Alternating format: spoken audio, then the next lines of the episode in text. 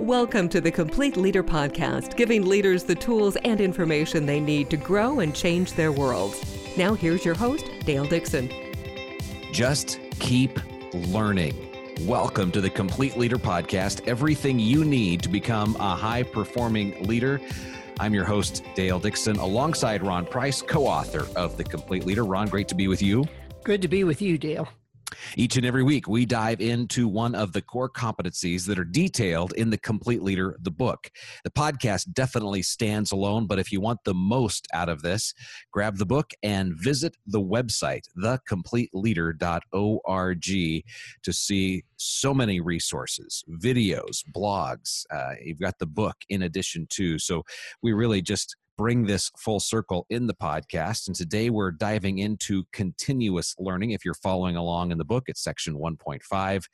And today it's about taking initiative. And uh, Ron, you brought to my attention a quote from Eric Hoffer In a time of drastic change, it is the learners who inherit the future.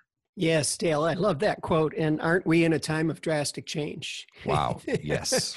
I, I love to read futurists, and they're saying that what's going to happen in the next 10 years will be more disruptive and um, change our lives more than anything ever before in human history.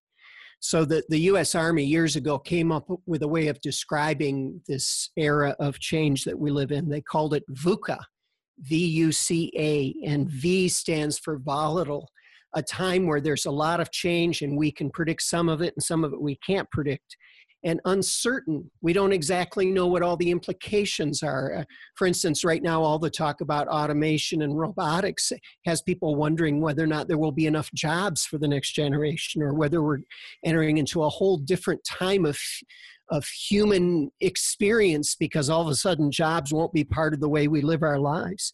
And then C stands for the word complex, which means there are so many moving parts, there's so many interrelationships that we don't understand how they all will play together as we look into the future. And finally, A in the US Army, VUCA stands for ambiguous that we don't have clear lines of understanding. It's it's no longer linear, but it's nonlinear the way that change is happening. And the antidote for all of this is that we'll be okay. We can surf the waves of change if we have developed continuous learning as a skill. So I know that your leadership experience spans uh, more than 45 years now. Has this idea and this concept of continuous learning always been something that you've been focused on as leadership skill? Certainly no. First of all, for decades, I didn't have a model like the complete leader. You know, the complete leader, where we took these 25 skills and put them into the buckets of leaders being clear thinkers, leaders leading themselves, leaders leading others, and leaders living authentically we I didn't have that model. And and when Randy and I wrote the book, we really didn't want to be the final expert on this. What we wanted to do is create this model that people could come back to over and over and over again. So 20, 30, 40 years ago, I just focused on what today's problems were. I, fo- I was just trying to get my to do list done. I was just trying to solve the most immediate problems that were in front of me. And as a consequence, I suppose I depended more on my instincts or my intuition for a long time rather than a big body of knowledge or continuous learning that would help me to make better decisions. But, you know, Dale, gradually I learned that not all intuition is correct. Sometimes we think we know the answer, we try it, and it doesn't work. Or sometimes it makes things worse instead of better. So it, that motivated me to start looking for opportunities to learn. So obviously, the first thing back in those days, you went to the library. Or I remember when the first Barnes and Noble opened up, and it was oh uh, my goodness, what a wonderful thing! You can actually own a book as opposed to taking it out of the library. And then I started to go to conferences and training seminars. And then I discovered audio cassettes. Of course, everything's delivered to us online today. But these audio cassettes, I would get a new set every month and listen to them. And that's what really got me motivated. And that's what helped me to begin to recognize that we don't get to a point where we've graduated from learning, but it's really a lifelong opportunity, challenge, and responsibility.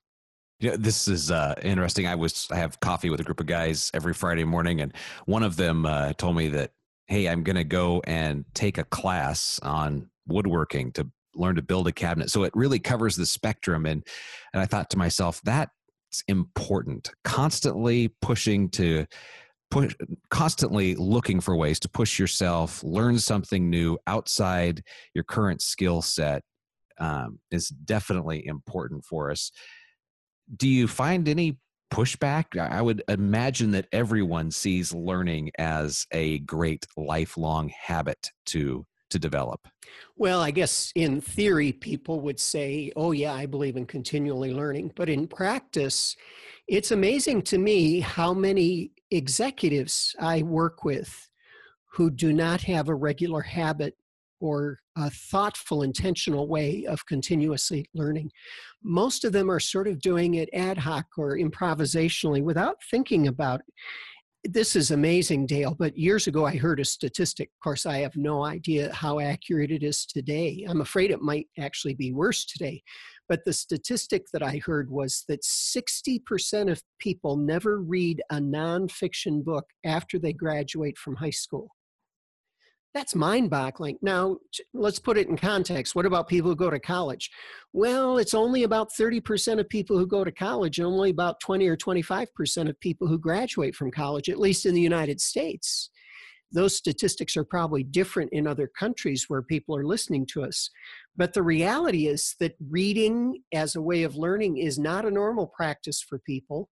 And if we're not learning through reading, how are we learning? Of course, there are many other ways that you can, but I think that reading is one of the quickest um, ways of identifying how intentional and how committed somebody is to developing continuous learning as a skill. So it's an amazing statistic. And alarming but definitely an opportunity for us to grow as leaders. So, what got you on the track of continuous learning?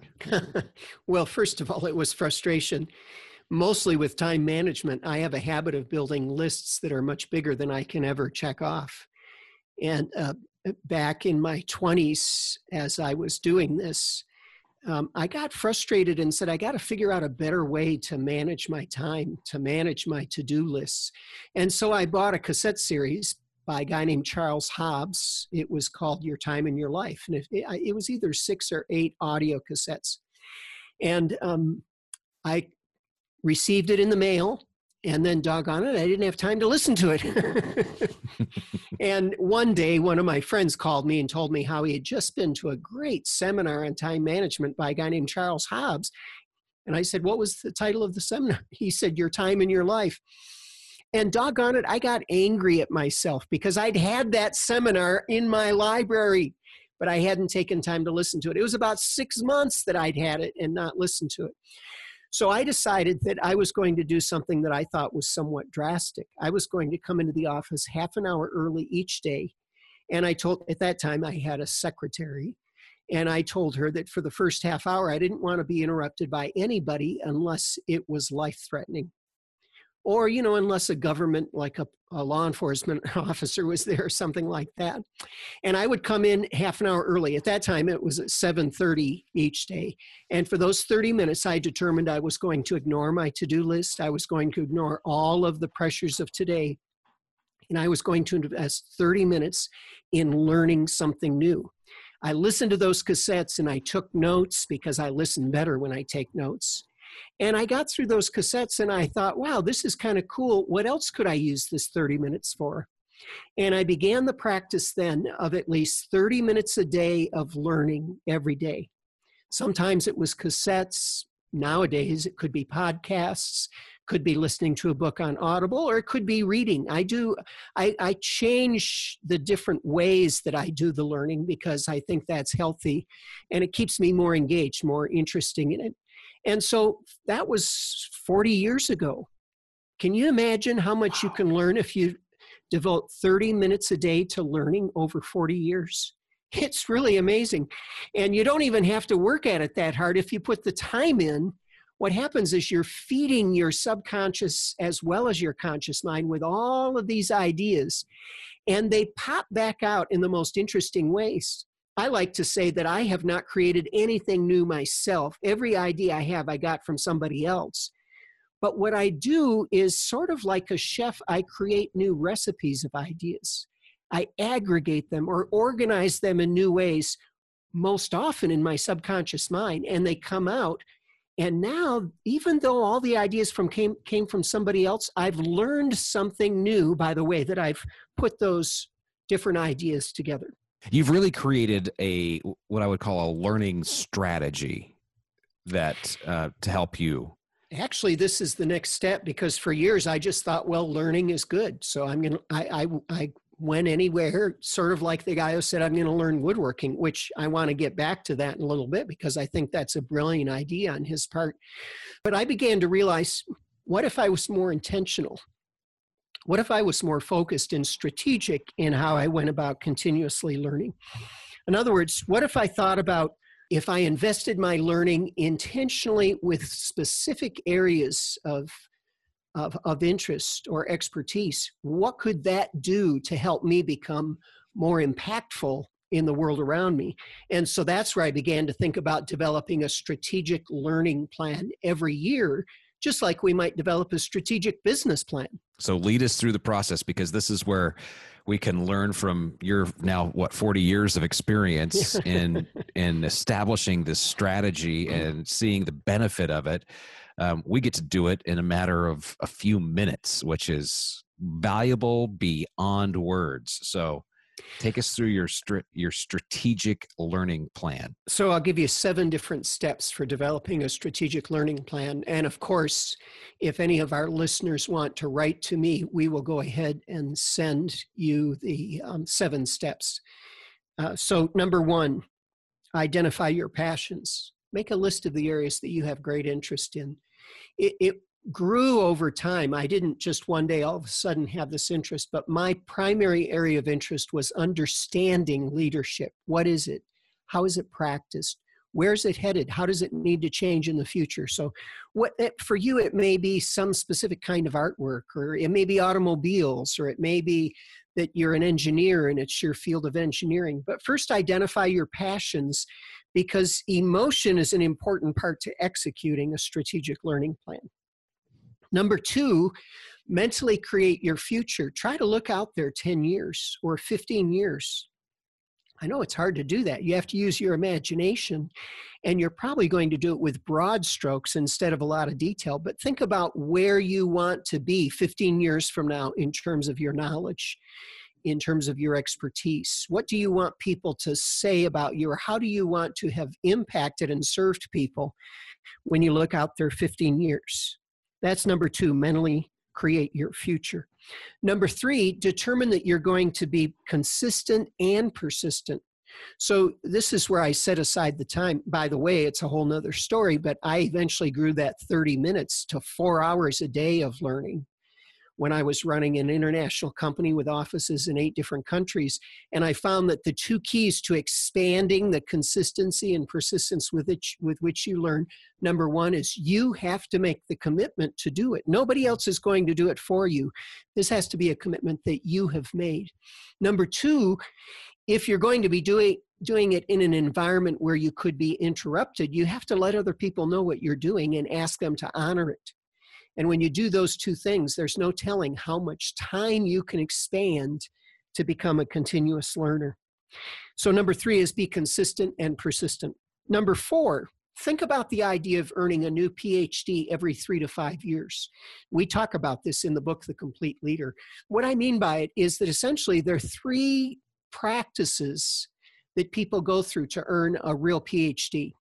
First, early in their work, they study all the other thought leaders in their area of expertise. Their job is to develop a comprehensive understanding of the body of knowledge that already exists in that area of interest. Second, it's their job to add to that body of knowledge or to advance learning there. So they write what we call a dissertation.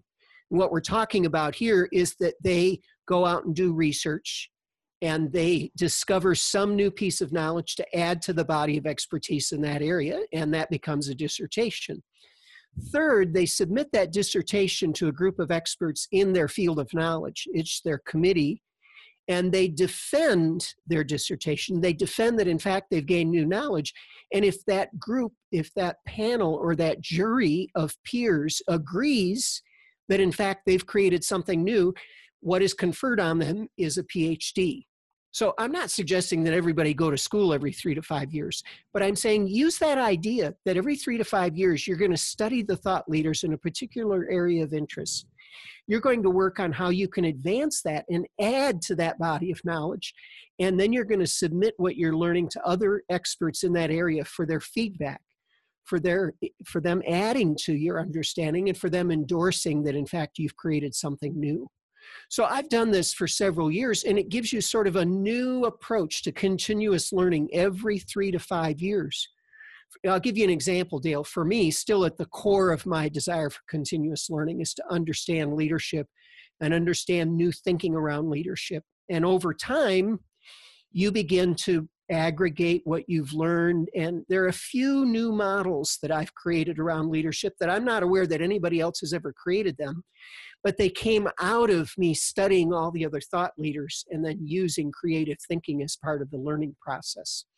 But I quickly learned that in today's world, this VUCA world that we live in, that if I'm going to be effective in helping other people become better leaders, I have to learn about adult learning styles. I have to learn about how do adults learn most effectively. And of course, that's a changing dynamic with each generation because their exposure to learning methods has changed the way they prefer and the way that they best learn.